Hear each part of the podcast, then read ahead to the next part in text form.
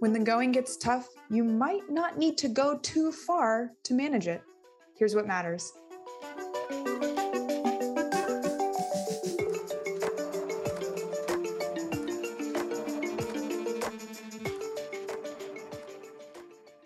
Live from New York City, I'm Lauren Goodwin, and this is Market Matters from New York Life Investments. In this podcast, we bring you the best insights from across the New York Life Investments platform because we believe that by sharing perspectives and engaging with you, our listeners, we can all become better investors.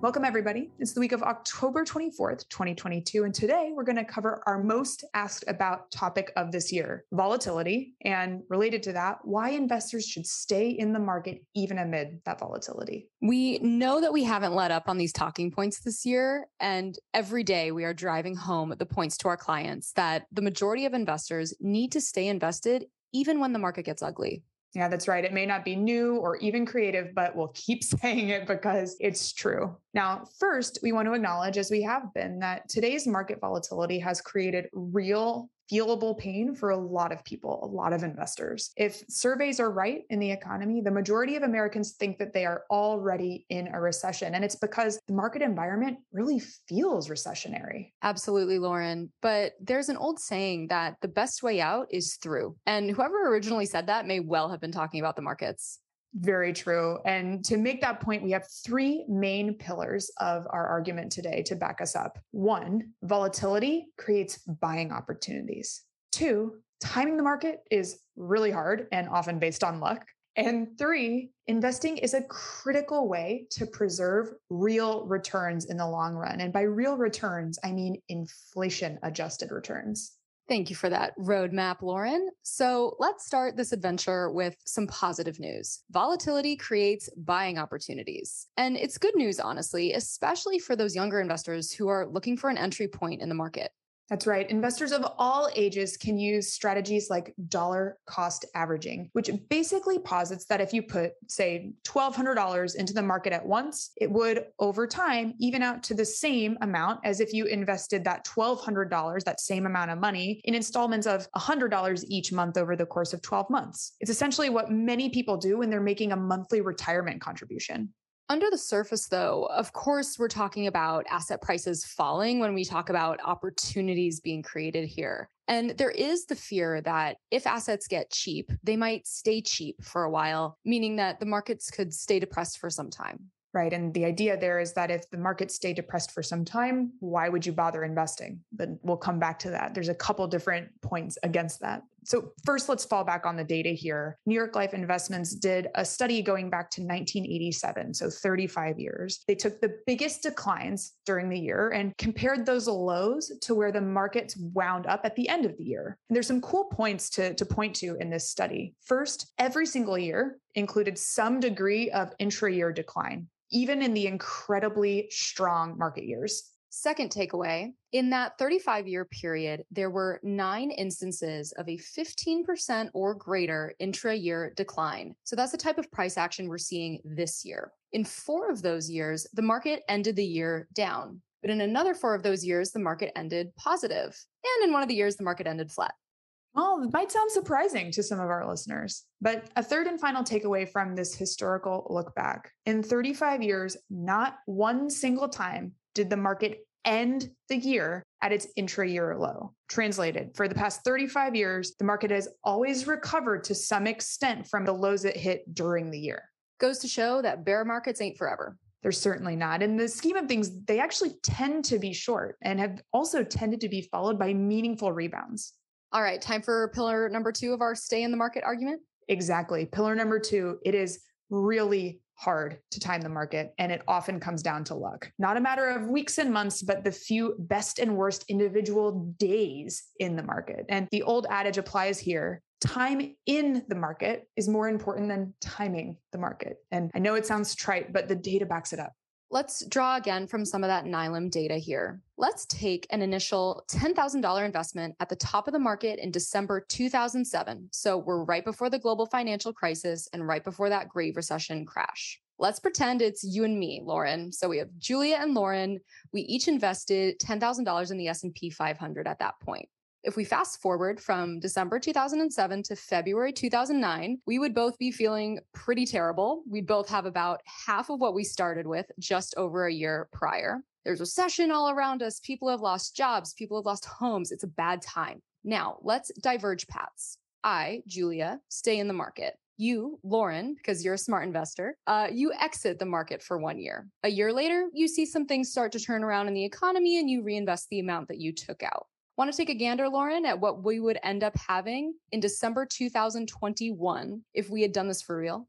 all right, make it 12, maybe a little more years later. And I would argue that Julia was probably actually the smart investor who stayed invested and wound it up significantly richer in that original $10,000 investment terms than me, who got stuck with the short end of the stick in this example. Yeah, well, I created the example, so I guess I get to pick the players. And you're very right. I did wind up with significantly more in that theoretical example.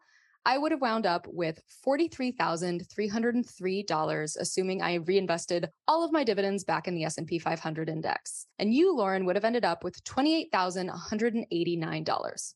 Ouch, significant differential, but a couple things worth pointing out here. First, think about that. Like really think about that that I, the air quotes, smart investor who missed all of the downturn related to the global financial crisis, ended up with less money, significantly less money than Julia did just by staying invested. That means, to our earlier point, that amid those down markets, amid those periods of really difficult market volatility, there must be some up days, or historically at least, there have been some up days. So let me do the math in my head a second. Just kidding. I wouldn't be able to do that in my head, but you made a theoretical 333% gain on your $10,000 investment, mine being 182%. So it's still an increase, but nothing compared to you in that theoretical example. Yikes.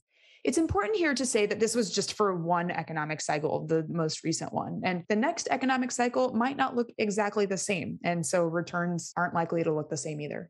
That's right. But what this example does is it illustrates how in very stressful and volatile markets, there have at times been some very interesting investment opportunities. That's right. Just one more factoid, actually, from a similar time period from our, our studies we've been citing. If you miss the past 15 years 10 best days, just 10 days in that 15 year period, you would have lost half of your total return by comparison to if you'd stayed in the market.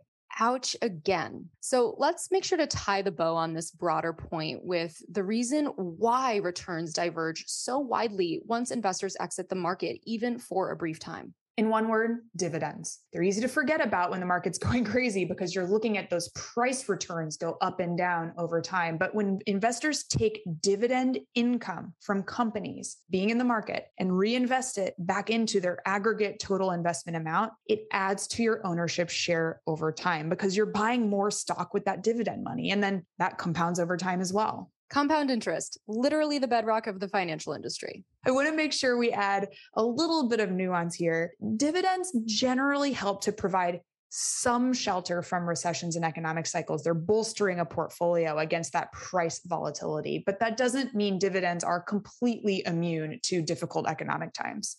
Great caveat, Lauren. Companies issue dividends from excess cash. So, in recessions, companies experience a slowing of cash flow quite often, and that can limit the company's ability to pay that dividend. So, it's not uncommon to see companies pause or reduce dividends during a downturn. That's exactly right. But among high quality companies, dividends are pretty ingrained as a part of their financial structure. And companies are often hesitant to change their payout policies. Investors can look for those specific types of companies. Exactly. So, to sum that up, Dividends are the key to compounded returns over time, and they can help provide some resilience in downturns, but they are not a financial obligation for companies. That is, until a dividend has been announced, then the company would have to pay that one dividend. This point about dividend income connects us nicely to the third and final pillar of this conversation the inflation piece of the puzzle. Our point here when inflation is high, and right now it's above 8%, so I'd call that high, the only way to protect the value of your dollars is to invest in something that gives you more than an 8% return. By this, we mean keeping it real, AKA keeping your real return adjusted for inflation positive. That's right. And this hasn't been a concept that investors have had to pay attention to for many, many years. But when inflation is a legitimate threat, as it now is again, real returns are the ones that matter, not nominal returns. It's a really simple point, but one that I feel like is lost on a lot of people who were raised to think that cash under the mattress or gold in the backyard was the safe way to preserve wealth. Yeah, exactly. And terms like safe and preserving wealth are not the ones I would use when it comes to cash and core bonds right now. That's very true. But let's go back to the volatility portion of all of this. What happens, Lauren, if an investor looks really unlikely to get a positive real return on anything this year? If staying in equities or in a normal 60 40 portfolio or even in a broadly diversified portfolio, if those assets won't get you a positive real return, why not take some of the risk off the table and go for something with a low and stable nominal return? Take short term treasuries, even annuities. Let's say that I can make 3% annual in core bonds right now. That's negative 5% in real terms, which isn't great, but it feels a lot better than losing 20% in the market. I'm just using a ballpark figure there based on this year's performance. And then you add the inflation adjustment onto that for something like a negative 28% return.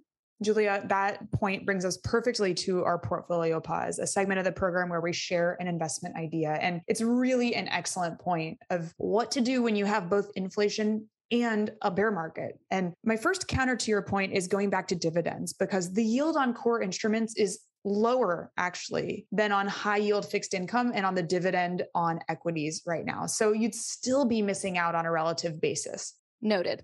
The other argument that we made today that I draw from is that the relative safety you describe of going into the low and steady yielding instruments fades when you think about the overwhelming likelihood that you might miss the rebound when you're out of the market. I mentioned those 10 best days in a 15 year period, just as an example of, of days that be possible that you can miss out on. A 28% loss could be made up quickly if you're in for the whole rebound of the market.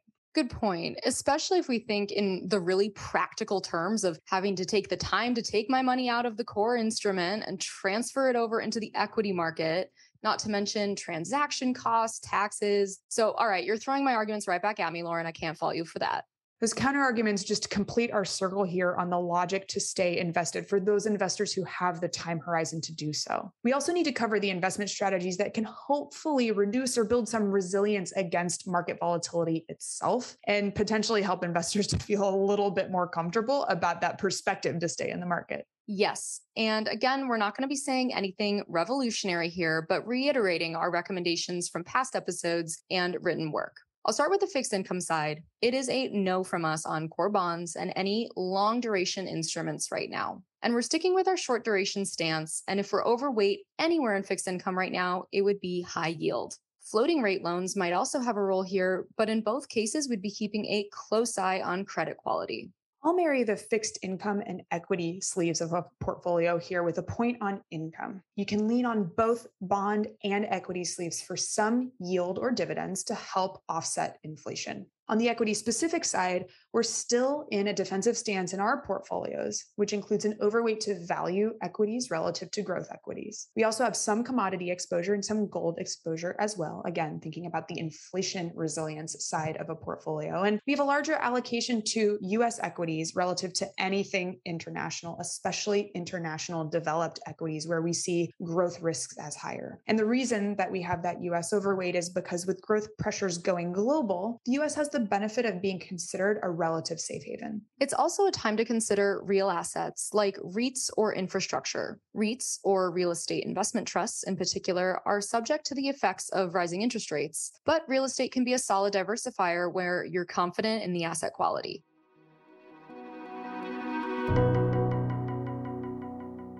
That's it for today. We'll be back next week for more Market Matters. In the meantime, if you have a question or topic of interest, reach out to us on LinkedIn. You can also follow our views at newyorklifeinvestments.com and click the Insights tab. Until then, I'm Lauren Goodwin. And I'm Julia Herman. See you next time.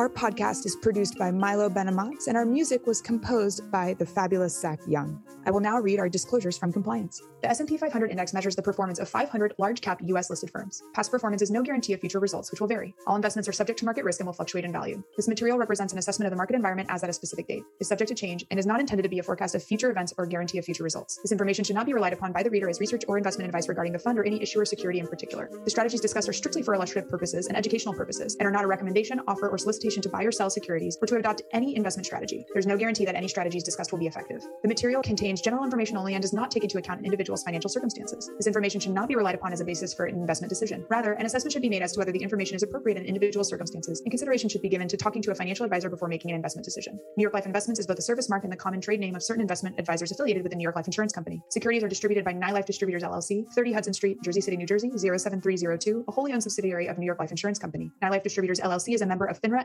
SIPC.